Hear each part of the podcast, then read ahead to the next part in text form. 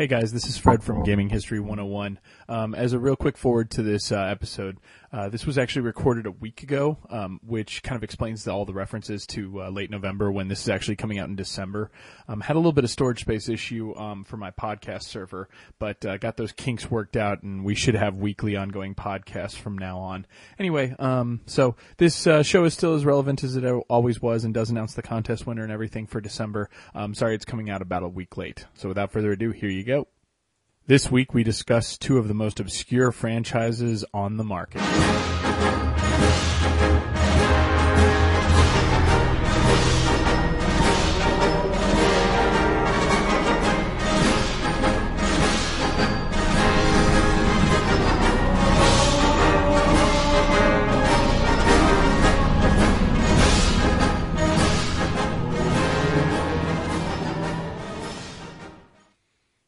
Right, what's up, guys, and welcome to Gaming History 101's official podcast. Um, this week we're going to be discussing uh, the Halo franchise and the Call of Duty franchise um, as uh, the two big uh, first-person shooter powerhouses that are coming out this year. Um, I thought it would be nice to go back and check their roots. Now, I know it, probably many of you are thinking it's uh, Fred. You know, these are not um, really retro uh, games at all. And uh, to a certain extent, you would be correct. Now, I know we bend and, and stretch what retro can actually mean. And uh, I think even more importantly, um, it's just important to go back and see uh, the building blocks of these games. Um, I think a lot of us remember when these games came out. I think they're new enough and popular enough that many of us have gone back and hopefully played the first game in the series, um, which right now Halo is teetering on 12 years old. And um, Call of Duty is nine. So I'd say that's uh, that puts them, or I'm sorry, 11 years old and nine. Uh, I'd say that puts them pretty safe to uh, to be part of a retro podcast, and definitely the history that comes before that is much more important with the two companies that made them up. Um, so without further ado, we're going to jump into them. I'd like to point out uh, that the reason I'm picking Halo first is just from a historical standpoint. Um, Bungie was established earlier. Halo came out earlier than Call of Duty, so that's why I went with it. Uh, you know, I know the fanboys out there are always going to say, "Oh, I picked one over the other." Uh, it was is is completely based off of when they established themselves. So whether you like it or not, it's not a you know uh, an objective or it's an objective perspective and and a fact that Bungie was established first. So anyway. Uh, jumping right into it. So uh, before Halo Combat Evolved did premiere, um, the, there was a, a, company called Bungie, and um, when they originally got their start, they were a couple of guys out in um, basically in uh, in Chicago, um, but. Uh, but um, basically, uh, the the two big founders were uh, Alex uh, Seropian and Jason Jones. Um, and what they had done was these two guys got together in Chicago and decided to adapt an Apple II game called Minotaur or Minotaur. I never know how you really pronounce that. But anyway, they had d- decided to uh, port this game over to uh, Macs, um, and I believe it was in '91. Um, they decided they were going to port this game over and. Um, uh, basically give people an updated version of, of a favorite from the Apple days. Um, at the time, the reason they had chosen Macs was because um, uh, Seropian um, had uh, had uh, kind of grown up with Macs and Apples and uh, really cared for them. Uh, the other reason was um, because Macintosh didn't really have a lot of uh, uh, games coming out for it, it was the minority in that term. Um, you were more open to what you could adapt.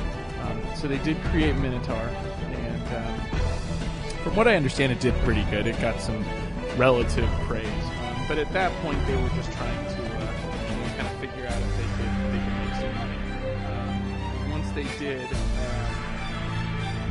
they had kind of some fans and things like that, and they decided um, that they would establish a game, or establish a gaming company and, and, start making games. So the next thing they did, um, and, and you'll kind of notice this about Bungie, they're kind of always ushered by the next big project. They come up with, you know, this new idea on how to do something, and they begin with their old property and then kind of convert it into their new. Um, so either a property goes over and then gets adjusted at the last minute, or game does, and you'll see this as like an ongoing theme for the company. Um, but uh, so the their next thing was uh, they were really digging on how Wolfenstein 3D looked and things like that. Uh, mind you, this this puts um, I would say is roughly around yeah 92, 93. I think Wolfenstein. I don't have any of that history in front of me, but I think id was releasing Wolfenstein right around that time. Um, Wolfenstein 3D, that is. And so they wanted to do it. Um, Wolfenstein 3D very famously also came out on the Mac. Um, I knew that was kind of a big deal at the time. Um, so they decided that they were going to um, create like a 3D shooter perspective, uh, 3D version of Minotaur, and uh, and uh, uh, you know basically they learned for those who haven't played Minotaur, Minotaur is a, a top-down you know kind of uh, kind of action game, and uh, they learned it just really wouldn't have worked very well. So instead, what they decided to do. Um, was uh, was make a game uh, Pathways into Darkness, um, and this was uh, again it was just a very kind of story based uh, shooter. Um, I, in fact, I don't. I need to take that back. I'm not. Yes, it was a shooter. Okay, I wasn't quite sure um, if it was a shooter. Um, and uh, and I do remember it was given like Game of the Year award. It was considered a role playing game. I think it was because it was so focused on its story, had lots of story elements in it, and um, they got some money, so they were able to do something with it. Um, and it's around this time, uh, probably in the mid '90s. Uh, that they develop uh, probably their first game that has a lot of praise and is is very well known, um, which is uh, um, basically in 1994 they they created um, Marathon. Marathon uh, has a lot of building blocks that are uh, similar to the Halo series, meaning it, you'll see a lot of references to the two. Um, it was basically, you know, Doom for the Mac, you know, back in that time. Uh, but I think the big thing that differentiated Marathon from other first-person shooters was uh, they still wanted a large amount of story. For those of you who have not played Wolfenstein or Doom or various other Doom clones, as they were called back then, um, they really didn't have any storyline. Doom itself had a very sad storyline to begin with, um, and sad in terms of content and quality, not in terms of the actual theme. Um, and so uh, with Marathon, there are a bunch of terminals all over the place, and like having played some of the Marathon games, um, it, it's very interesting. You learn a lot, and there's like basically a novel that kind of explains what happened with this this alien outbreak and things like that um, as you're going around. Um, so that's kind of a, a cool concept, and um, and obviously it worked because uh, when they released to the Mac, it became a huge success on a relatively, you know, I mean, big fish, little pond kind of kind of thing. Um, and immediately they rushed their way into uh, the second game. Uh, the game, the only game to be released on outside of the Mac platform, as far as I know. Maybe you got a PC port, but uh, it's on Xbox 360. I think it's on Xbox Live Arcade for five bucks, but it might be ten. Uh, is Marathon Durandal, which is the sequel.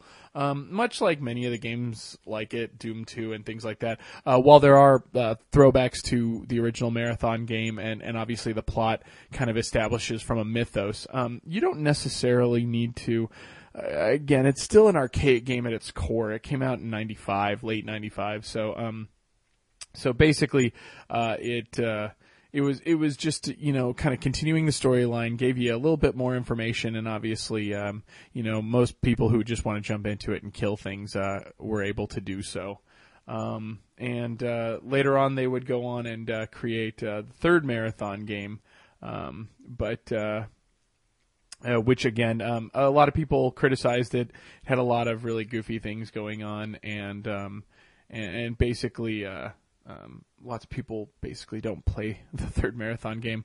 Um, but uh, this was at this time. This is where they kind of, uh, you know, decide that they, they don't really care much for a lot of the contracts and stuff. I know that Marathon was always originally supposed to make its way over to PCs uh, or Windows 95 specifically as an operating system, as opposed to DOS, as many of them were prior to that. Um, and it never really worked out. Um, and they they always blamed uh, the way kind of like game distribution and, and things like that uh, worked. Um, so moving on, uh, the next thing they would do is create a strategy game. Uh, as far as I know, it's an RTS. Uh, I've played it for a while, and I would consider it an RTS by by every stretch of the imagination. But it's kind of like a mature version, and when I say mature, I mean more in like graphical content version of Warcraft. So, uh, and it's known as Myth. Um, so, um, imagine Warcraft only um, much more picky, I would say, in a lot of your resource management, um, but also much more rewarding in that regard. Not to say Warcraft is bad. Again, I, am not trying to to pick at uh, Blizzard's property. Um, I'm just saying it's it's different for its own reasons. Um, but this was their first game that released simultaneously on um, Mac and Windows 95 platforms. Um, I I bought Myth when it was like on clearance, you know, probably right around the same time Halo came out. Um, and again, Myth came out in 96, 97, I think. Um, and, uh, and um, uh, basically uh, Halo would be 2001. So yeah, it was it was a decent gap of, of time. That's why it was so cheap. Um, and and they did go on to make Myth 2. Um, and it's around this time that uh, that Halo starts uh, showing its face. So, um, uh, 1999 is when they first premiered um, Halo. They they did it at Macworld Expo. Um, so obviously, Mac World Expo. So was, again, focus on the Macintosh. Um, and it was going to be a Mac PC property um, that was, uh, you know, I've heard different stories and different ideas as to how it started. Um, but basically, from what I understand, it was going to be like uh, what you guys know of as Halo Wars. It was going to be a real time strategy game uh, set in this uh, this futuristic world where these um, rings from space, uh, you know, would exist and um, and these uh, the, the this uh, preserved creature, alien species that was basically um, Bungie's adaptation of uh, Alien, you know, of the the xenomorph from Alien. Um, you know, was was preserved so that they couldn't hurt anybody, and if if allowed off of these rings, they could be a detriment to the universe, known as the Flood.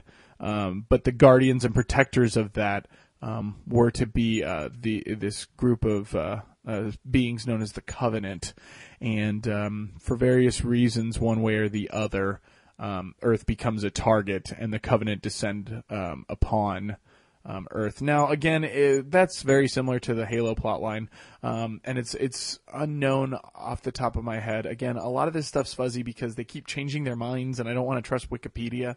Um, but uh, but from what I understand, it might have been Earth you know, finding the halos and uh, going there for research, and the Covenant are just protecting them. So I'm not quite sure how that original plot line started, um, but eventually it became a third-person shooter um, where it was going to be a little more action-oriented. Think of almost the Star Wars Battlefront series.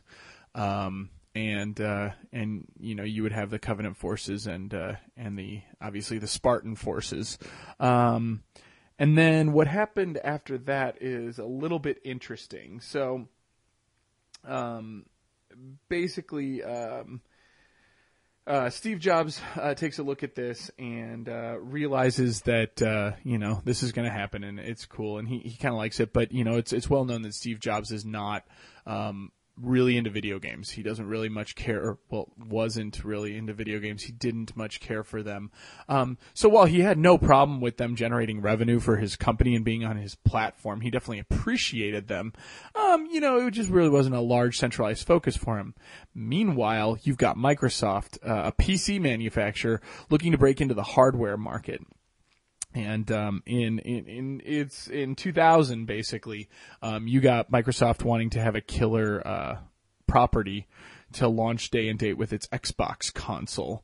And um, at this point Bungie's kind of changed its tune on how it feels about PC development because um, Mac, while it's an open frame, uh, again, like I said, because of Steve Jobs' mentality and just Mac's mentality as a whole, they were more interested in the Final Cut Pros and the graphical prowess of the Macintosh for the you know, for the elite businessman and not really for the gamer. So while they allowed these things to come out, they weren't exactly welcoming them with open arms or encouraging them. Meanwhile, you got Microsoft over here, tons of money, very eager um, for new ideas and properties and things like this, and are um, heavily enticing uh, Bungie to come on their side. Um, and so it was, uh, you know, obviously Halo gets previewed at the uh, E3 2000, and um, all of a sudden, uh, Microsoft goes on to announce that behind closed doors, uh, they've agreed to purchase Bungie Studios. So now Bungie is full fledged Microsoft property. Um, as a result, obviously, it was pretty well known that Halo would no longer be released under the Mac. Um, but also the interesting development was that um, they were going to be fronting this games division, uh, Microsoft Game Studios. Now, granted, Bungie kept its own company, but you know the Microsoft Game Division uh, would be promoting uh, new games for uh, its new hardware. Um, the, its proprietary hardware, the Xbox, basically. And so the question was, you know, what would become of Halo? Would it be canceled um, in the interest of creating something new? You know, uh, would it be affected? What would go on? Um, it was pretty well known that real-time strategy was going to be hard to adapt to consoles, and previous attempts um, at the time um, the Command and Conquer series on the PlayStation and Saturn, or uh, StarCraft on the uh, on the N64, just didn't really work out too well. So uh, if you're going to be the killer studio that's going to be doing a launch game for Microsoft's Xbox, you're probably not going to make it a real time strategy, um, or even well, and and then there was the third person shooter perspective, so that that could have made for a good game. Third person shooters were definitely uh, still prevalent at that time, um, but they decided it was going to be a first person shooter, and that was when people kind of perked up because um, much like the real time strategy game, the first person shooter kind of belonged to the PCs. Um, the functionality you got with moving a mouse um, and keyboard um, allowed for you to or multi-directional um, viewing strafing was made a lot easier. You know, you basically controlled the player's movement with WASD, WASD, and then you could look around with the mouse. Um, made also for very accurate uh, shooting, uh, as long as you're not me who's playing the game. Um, and so, uh, you know, the idea that you could get this kind of versatility out of a console game was pretty much unheard of.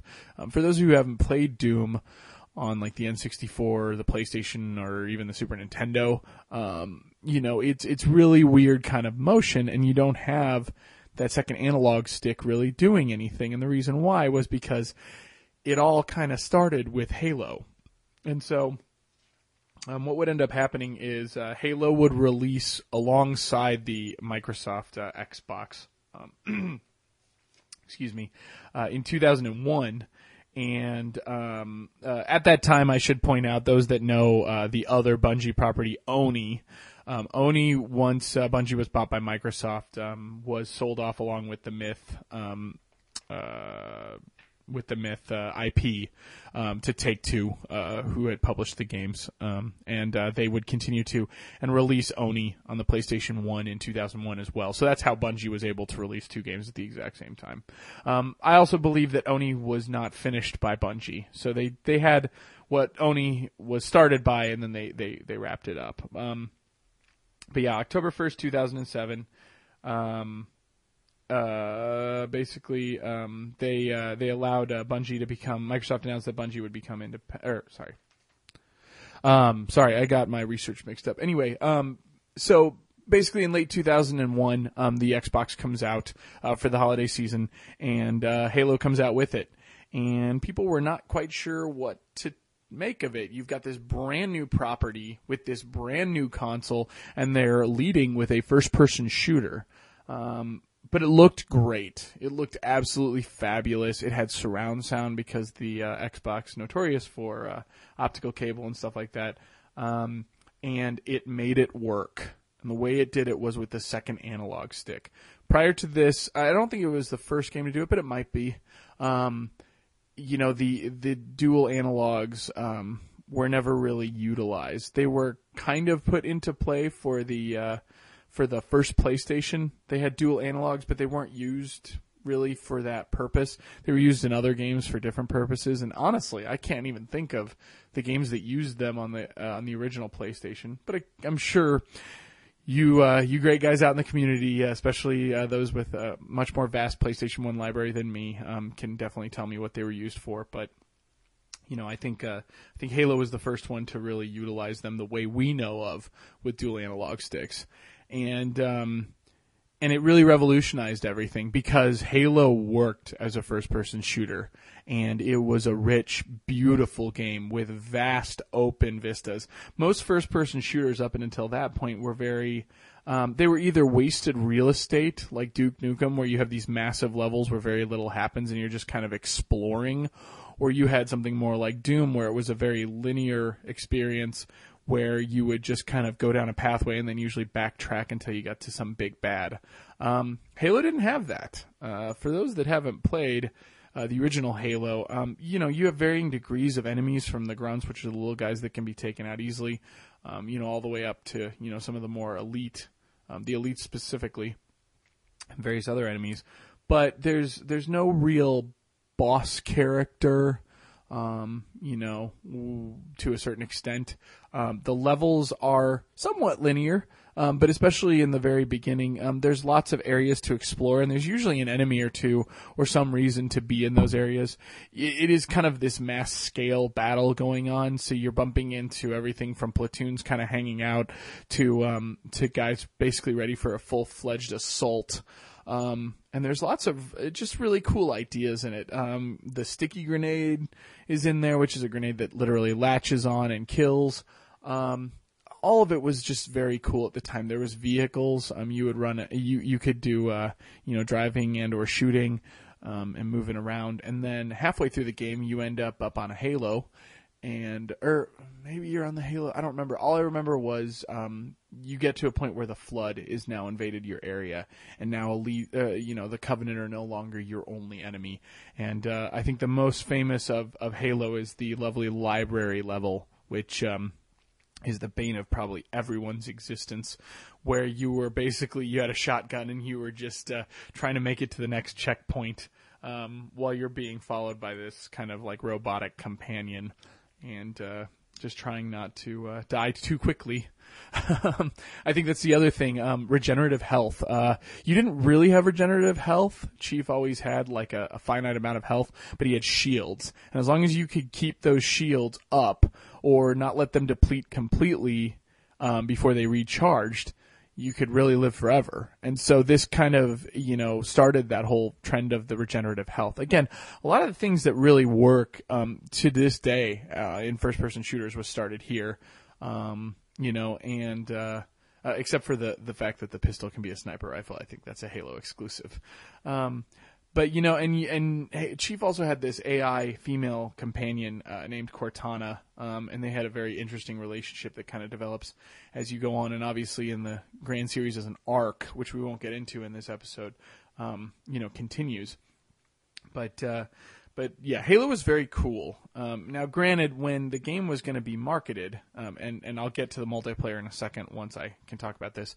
Uh, when the game was going to be marketed Microsoft was worried that simply naming it Halo wouldn't give enough of an uh, impression as to what it is. So, for those that are wondering, Combat Evolved was uh, a, a postscript given to the game by the marketing department uh, that Bungie really didn't have any say in, and it would become part of the game. So it's kind of interesting because lots of people delve into the theories as to why it might have been called Combat Evolved, and it was no big deal. It was purely to uh, uh purely for marketing reasons, so you knew it was a shooter. Um, and uh, and and so there's a there's a second part of uh, Halo, which um, this was one of the first times this happened, which was a multiplayer component. Now, Bungie had been a long time Mac and PC developer, and every game, including Marathon um, and possibly even the earlier games, had online support and did allow for online team deathmatch. So naturally, they were going to include it in Halo. Um, now, Xbox Live uh, had some hiccups in its overall launch, and it just wasn't ready to go. Um, so the decision was made um, that the multiplayer component would remain um, local offline only. And basically, uh, these modes would allow up to uh, 16 people to play against each other, and um, you could uh, do this through um, through the uh, what they called a system link uh, through LANs, uh, local area networks, um, which is probably why. See, I was in college; it was my freshman year when Halo came out, or mm, mm, yeah, it was uh, actually the beginning of my sophomore year. But um, and I just remember the dorms and the uh, and the um, the the frat houses being nuts because you could get you know one or two Halos Halo games um, per Xbox and uh, kind of link them up and have some pretty crazy games going.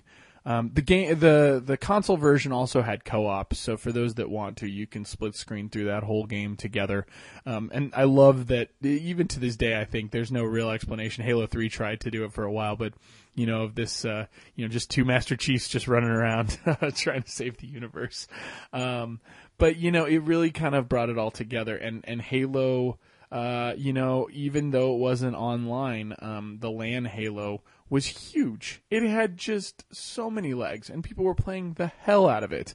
Um, now, it would later get released on uh, PC and Mac. Um, and uh, Gearbox would actually create the custom edition, uh, which looked gorgeous um, and came out on PCs. Now those would integrate um, the 16-player online multiplayer, um, and uh, actually in Gearbox's version, they even had a map editor and things like that, which probably would later go on and become the building blocks for the Forge uh, map editor that would uh, come out later. Um, but yeah, so so that was Halo, and um, right after that, Halo gave rise to two very interesting trends. Um, so first of all, it, it sold 6.5 million copies, which um, with the 11 million approximate um, uh, Xbox consoles sold, that uh, that equates to a 50% purchase rate. Uh, pretty snazzy. Basically, half of the Xboxes that went out the door had a copy of Halo, and to this day, um, the original Xbox version of Halo is uh, very easy to find and, and definitely very popular. Uh, I think it's been released tons of times. Uh, obviously, there was an HD re-release. Um, on uh, on Xbox 360 within the last year. So I've not played it. I'm sure it looks gorgeous, and I'm sure aside from that, it's pretty much the same game. Um, it was 343's first test into the uh, into the Halo world before releasing Halo 4 eventually. Um, but uh, uh, you know what it did though, the two big significant things it did was one, first person shooters were back on the menu. They were going to be part of, um, you know, PC, or they weren't just part of PC culture anymore. And it would give rise to tons of first person shooters coming to consoles. Suddenly you've got Half-Life 1 and 2 making their way to, uh, to home consoles. You've got, um, uh, you've got uh, Red Faction becoming a PlayStation property that was first person shooters. Obviously, plenty of first person shooters made their way to um, to Xbox, and um, and you started to see PC ports of first person shooters move their way over. Obviously, Deus Ex One made its way to PlayStation Two. Ironically, the sequel, I think, probably because it was online uh, with Xbox Live and things like that. Um, you know, would would make its way over to Xbox. Um, once Xbox Live goes live, and we won't really talk about that because that was more like 2004 with the sequel Halo, uh, sequel to Halo, Halo 2 um, you know, online shooters would yet again bring consoles even closer to being a full PC experience, much like they are now. Um, which I know is debatable, but we'll we'll say that for the sake of argument. Um, the other interesting trend that uh, it started was um, machinima. So um, you know, machinima for, for those that don't know. And uh, again, conflicting stories depending on who you ask on the internet. Uh, Halo was the cause of the first machinima, but it was the idea that you would take open environments such as, um, you know, the multiplayer verse of Halo and, um, use it to create characters and storylines that have nothing to do with Halo that can often be comedies or different stories. You could make a cartoon out of just moving characters in Halo and then adding your own voices onto it. Uh, the most famous of these being the ongoing series, uh, well, I, is not correct because I don't think they're making new ones, but the long running series Red versus Blue, um, which if you haven't seen that first season uh, by Rooster Teeth, it's absolutely hilarious. They use filthy language, and it's just the idea that Blood Gulch was a place where all kinds of crazy stuff could happen, um, and it's absolutely hilarious. Um, but yeah, so apparently the rise of machinima as a whole uh, is thanks uh, mostly to uh, to Halo. Um, again, Halo would start a huge phenomenon. It's a great game, um, and seeing as how it's available on basically everything Microsoft based, uh, it's definitely worth checking out if you haven't had a chance.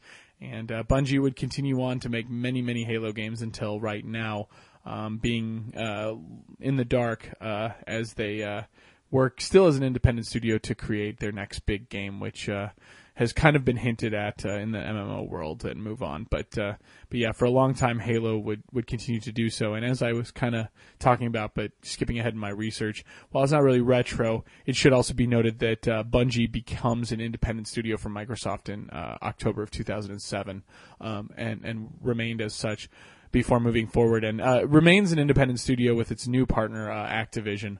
Um, but obviously, uh, you know they they still under fall under a, a publisher hub uh, because it's very expensive to bring out games. So, um, without further ado, uh, we'll we'll kind of close the book on Halo and uh, move into our next series. Um, so, as I had said before, um, the next series that we're going to be talking about is the Call of Duty franchise.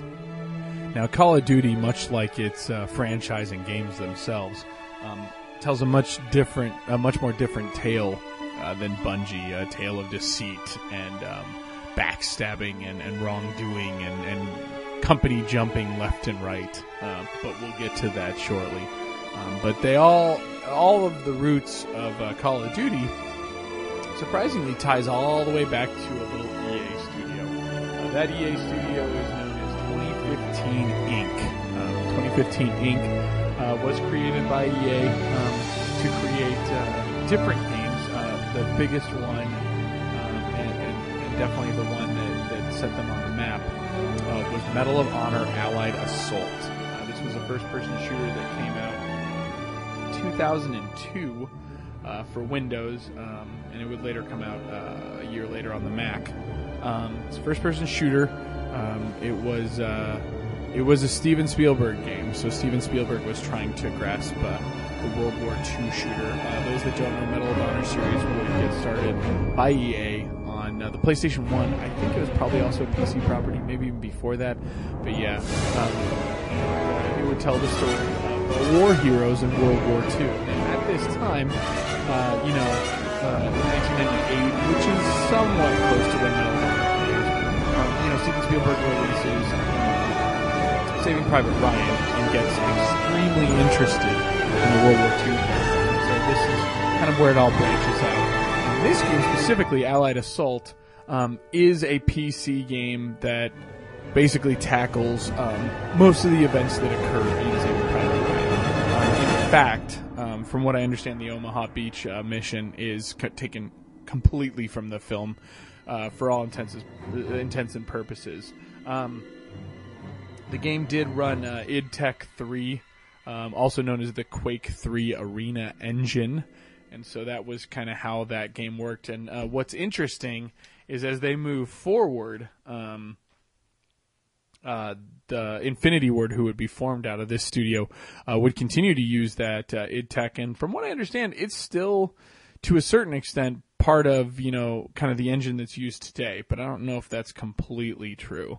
Uh, but anyway, Allied Assault would come out and receive just incredible scores. Um, tons of people very impressed with the D-Day handling. Um, the idea that it kind of bounces between the different uh, parts of World War II and the different um, events that happen on the Allied team. Um, it would get um, a couple of additional uh, bundles and expansions and all this fun stuff. Um, and obviously uh, have some really good multiplayer uh, that would allow you to play different nationalities. Um, but out of this, uh, something much larger would spawn, and ironically, it would spawn um, away from EA and uh, kind of underneath uh, their noses uh, at, over at Activision, the big rival for EA. Um, and so, uh, basically, what would come of this is uh, Vance or Vince Zampella and Grant Collier would create um, Infinity Ward um, shortly after this, um, in 2002, in fact. So you know, basically uh, later on in the year after this game shipped. Um, also bringing on board um, Jason West. Um, so for those that think that uh, that um, uh, Zampella and West were the original founders, that's technically true, but there was a, a third person. Um, and uh, the uh, studio was established uh, with 22 members, all of them from 2015 Inc.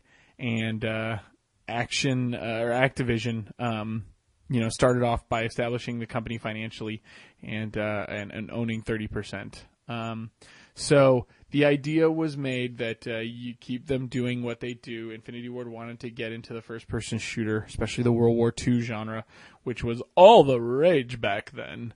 And um, and so it was decided that they would make a World War II shooter um, called uh, Call of Duty. Um, Call of Duty would also use id Tech 3 or Quake 3 engine, um, but they would use a proprietary license. So they would create um, lots of adaptations to the engine to make it do things perhaps not every other user of the engine could make it do, and maybe even things that uh, you know id wasn't completely aware it was capable of, or they would help them do certain um, refining to it. Um, it's important to note that up until recently, Call of Duty, the original, um, was uh, solely pretty much PC property. Um, it came out. Uh, uh, let's see when did it come out. Looks like uh, holiday season 2003. So it didn't take them too long to make it. Um, and what the original Call of Duty would do um, is basically take you through the three parts of the Allied assault on Germany. So obviously you would play as um, the uh, the Americans fighting in the war. You would play as the Brits, and you would also play as the Russians. And obviously the Russians would be the ones who would eventually, you know, kind of storm into Berlin and the very famous posting of the Russian flag as uh, Berlin fell um, and was taking control would all be part of this campaign. Um, and it was very interesting because um, lots of things that uh, kind of became staples for the series were all established there. I should also point out the game looked absolutely amazing back in these days. Um, but uh, you know, like for those who have played the series, especially into the Modern Warfare series and things like that, um, Price, the uh, the uh, the the war veteran from Modern Warfare one and two, um, is actually and three for that matter um, is uh, established here in the first game. Um, and there's a very famous mission on a submarine that you'll sneak on with Price and kind of do the closest thing in 2003 to uh, stealth killing. Um, you know, uh, different people um, on that ship, and then make your way to the end, um, and uh, and various other things. Now, while the Call of Duty series has kind of its uh, its reputation embedded in this idea that you are the super soldier that single-handedly takes out everything and and solves you know all the all the horrible monstrosities of war for an entire battalion um you know uh, this game did a lot to make you feel like you were on the lines and you started off lucky and then continued to be this hardened war you know veteran uh, well hardened warrior who would make its way to the end, but you were kind of, you know, nondescript person here, there, and everywhere because you were bouncing all over the place. Um, and you know, lots of the missions would kind of integrate the, these theories and ideas of the things going on in the war. Um, from what I understand, very historically accurate. I've got a relatively decent knowledge of World War II and having played through Call of Duty, the original, um, a couple of times um, you know, everything looks on the up and up to me. Um, but I just remember when Medal of Honor came out, a lot of the details to stuff like the SS music coming through the speakers and kind of how, um, you know, like in Wolfenstein, it looked like a, a, a normal room with just little plastered Nazi symbols and, you know, the eagle and the, and the swastika and everything all over the place. Whereas this felt more like, um, a fully fleshed out, you know the castles with with the Nazi stuff. It wasn't just painted all over the place. It was just kind of where you would expect it to, where the crowds were forming and things like that. But the back alleyways and alcoves and stuff didn't have little Nazi flags posted up and everything around there. They were drab, dank environments that wouldn't have anything up on the walls because that's kind of how it worked. Um, you know, most notably on that was a, uh, a, a, scene where you where you bum rush a dam. Um, it was very cool. But again, these are all just little missions. Another thing I liked was, um, and probably Call of Duty was one of the first to do this, was this concept that uh, the circumstance that happens and the enemy oppression uh, makes for a much more dynamic story than, say, the level design. Um, I think even more so than Halo or really anything out there. Um, minimalism was highly utilized in the first Call of Duty. There are literally missions in that where um, there's a snow mission that comes to mind the most, where you're going to go up a street, bank over past a. Uh, a machine gun turret that's like kind of embanked into the ground, um, go into a hangar, take out a bunch of Nazis in the hangar, get out the back and jump on a truck. I mean, you're literally walking down a street. But that's a 30 minute mission because of the placement and, uh, and rush of opposing forces that you will meet.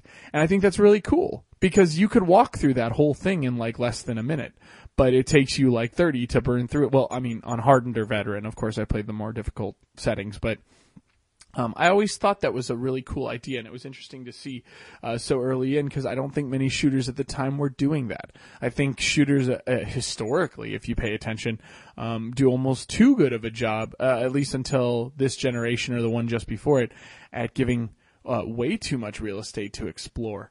Lots of alcoves in the interest of making wide open spaces. Um, and Halo, you know, while it does have enemies scattered about and, and gives you kind of relevance as to why these things would be there, it still is, you know, lots of space that you're not really going to use and forced invisible walls so that you don't have the grandiose world that like Far Cry has or something like that. So, um, very interesting. Um, but I just remember the missions were all pretty cool. Um, you're doing different things, um, especially in the Russian front. I guess they didn't have enough weapons for everybody, so you know your first mission on the Russian front, I remember being just, just like tear your hair out because you are part of a two man brigade. Everybody was two men because they only had enough rifles for every two men. So you would both grab a rifle, one person had ammo, one person had a rifle, and then when one of you died, the other person became the soldier with the gun, and you have to kind of rush through bullet fire and things like that um, without really having a gun or the ability to shoot. And it makes you feel very powerless and very scared, and, and like you really need to hide. And I think that's something that uh, is definitely important. Um, you know, when you're when you're considering that, and uh, obviously, uh, you know, it comes to a head um, in relevance uh, when you compare it to you know war games and, and just the whole concept up to this point. So. Um, so yeah, Call of Duty was very, very cool, and um, it wouldn't just be some some casual game either. Uh, when it came out, I do remember um, Call of Duty was uh, was was huge when it released on PCs. It sold like hotcakes. Um, it got ported all over the place. Um, it even got a version on the uh, Nokia N-Gage. it got Game of the Year's editions and collector's editions and things like that.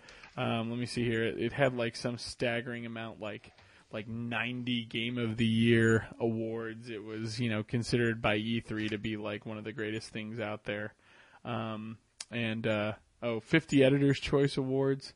Um, it is among the uh, highest rating games in, in, in game ranking. Um, tons of commercial success, and uh, just just very very popular. Um, and so I, I mean, I think that's significant. And um, Infinity Ward wouldn't really waste much time uh, turning around and creating a, a, sequel, which would take on a new perspective. But we won't really talk about Call of Duty 2 because um, I do think it's way too fresh. But to take on a new perspective and kind of extend the concept of the war. But when you think about it on the Allied front, you've got a good solid seven years and plenty of battles to deal with and plenty of times where there were war heroes and, and reasons to uh, cover them. Um, and so, you know, the Call of Duty franchise was, was not shy on, on that kind of stuff. But yeah, they would, they would release that and, um, you know, uh, Call of Duty 2 would release day and date also on the, uh, the new Xbox 360 console, which would bring it to consoles where it would stay and probably sees most of its sales nowadays.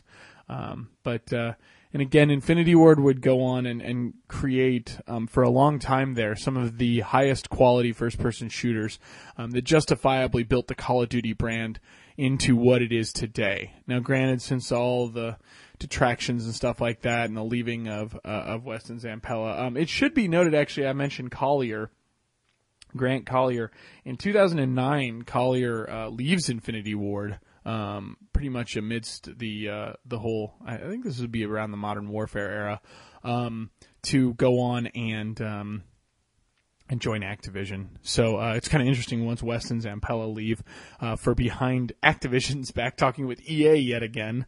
Uh, it sounds like those boys uh, do have some issues with uh, creative freedom when they're trying to seek it out um, for the use of big companies. The more they play with these guys, the more they seem to get burned.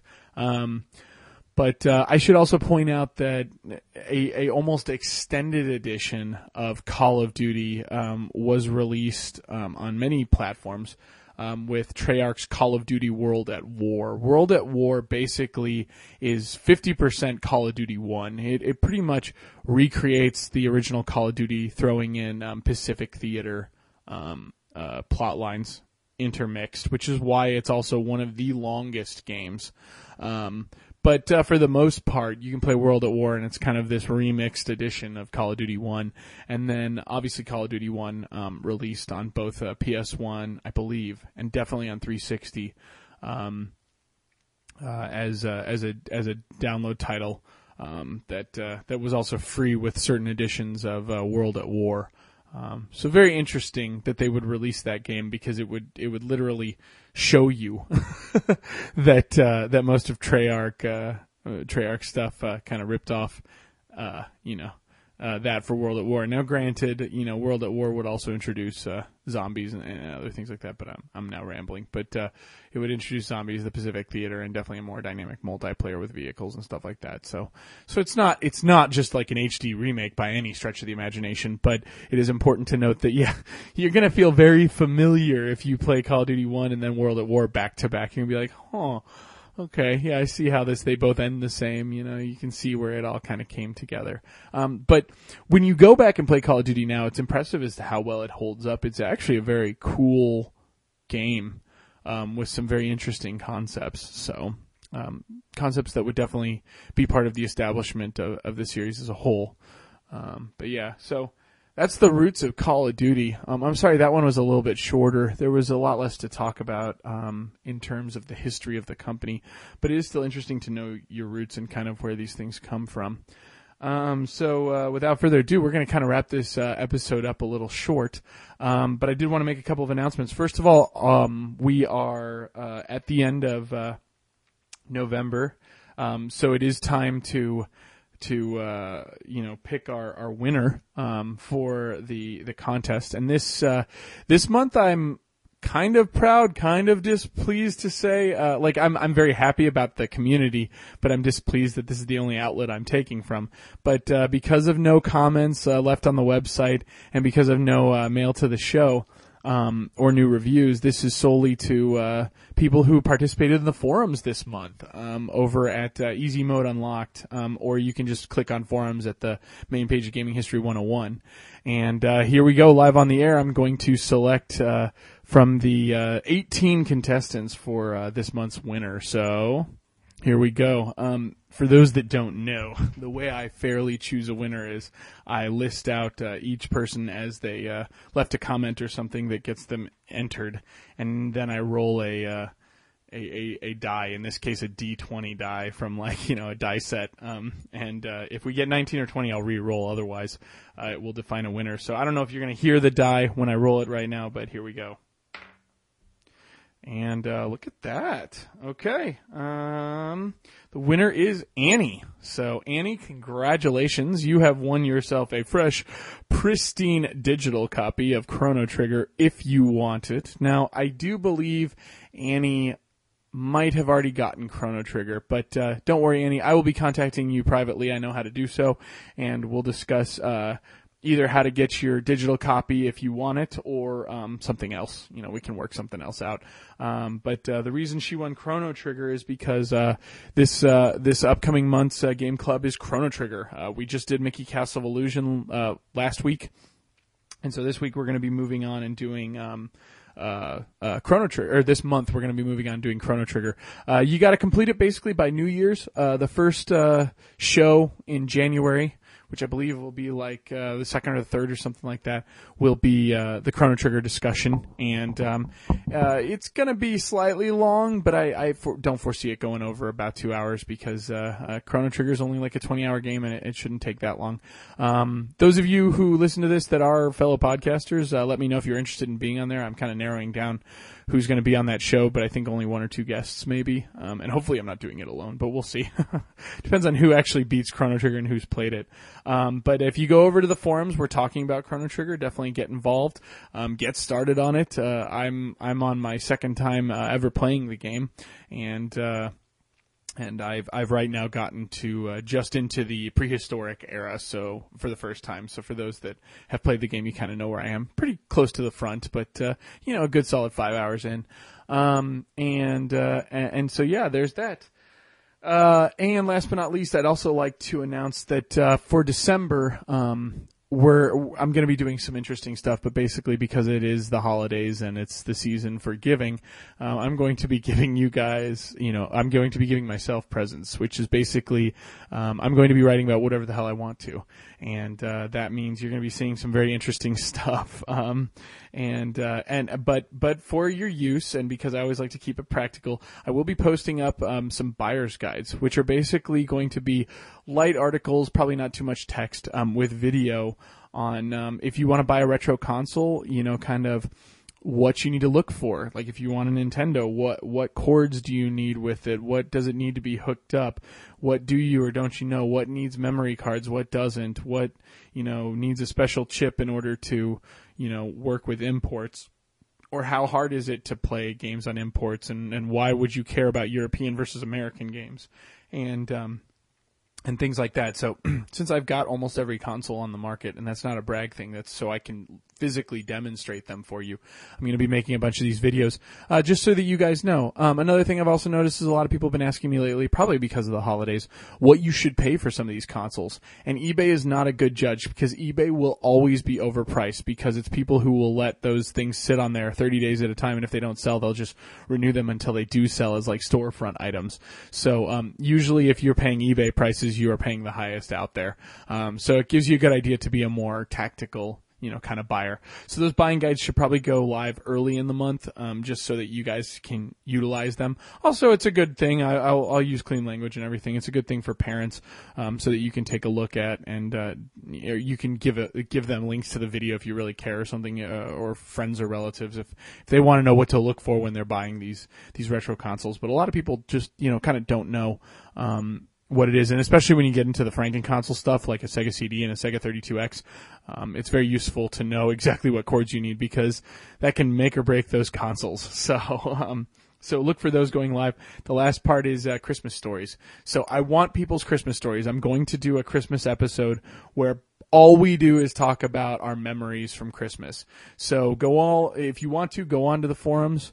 Um, look for the thread. I'm going to be starting it uh, probably probably in December, so early December. Look for that thread to start up, and it will be for you to uh, post up and share your Christmas stories for reading on the show. Please note in your post whether or not you want to be mentioned by name, gamer tag, or neither as anonymous. Um, you can also email them to me, spidersvenom at gmail.com or you can um, obviously record an MP3 of your story. I do ask that you keep it under five minutes and try to make it as clear and concise as possible. And uh, also email them to me at Spiders Venom, or we can work something out where we can put them on like a shared drive or something. Um, and I will uh, I will do a cutoff for all those stories of the 20th of December, and then I will compile them all together, and hopefully we'll have a good, you know, hour plus show of everyone's fun stories. And if not, I've got a bunch of crazy stories I can throw in there. Um, so we should also have a lot of guests doing stuff. So I'm hoping to get maybe some retro people you know from the big name stuff, but I always try to do that stuff and it never really works out. So we'll see. Um, and definitely lots of uh, my podcast guests and friends in the podcasting world uh, will have already volunteered to contribute to this, so it'll be great. Um, so yeah, that's about it. Um, the site's gaminghistory101.com. Uh, we're on Stitcher and iTunes. Uh, please leave us a review on, uh, or thumbs up us on Stitcher or leave us a review on iTunes. Um, you know, you don't really place until you get more people. And, uh, I have a pretty good following right now in terms of hits and everything like that. So those of you who listen on a regular basis, thank you very much. Um, but I can always get more and I'd love to build up this community. The more people we have, the more we can start talking and the more interesting the game clubs will get. Um, so we, we will uh, move forward with that soon. Um, but in the end, I leave you with a great song done by um, fellow podcasting host, um, but he's definitely in a league um, different than mine. Uh, Video Game Outsiders host uh, John Jacobson doing a uh, a song called Halo 2 Stupid Heads, which uh, points out basically all of the fun and, and hatred we have towards all the glitchers that are out there in the world. It started pretty much on consoles with Halo 2, and uh, John did his uh, fun little episode back when that came out uh, about uh, his annoyance with that. So without further ado, I give you Halo Stupid Heads. And so it seemed to be the best idea yet.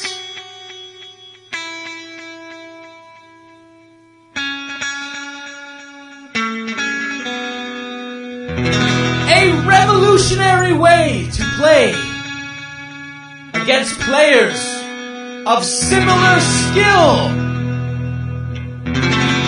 But little did I know what lay ahead.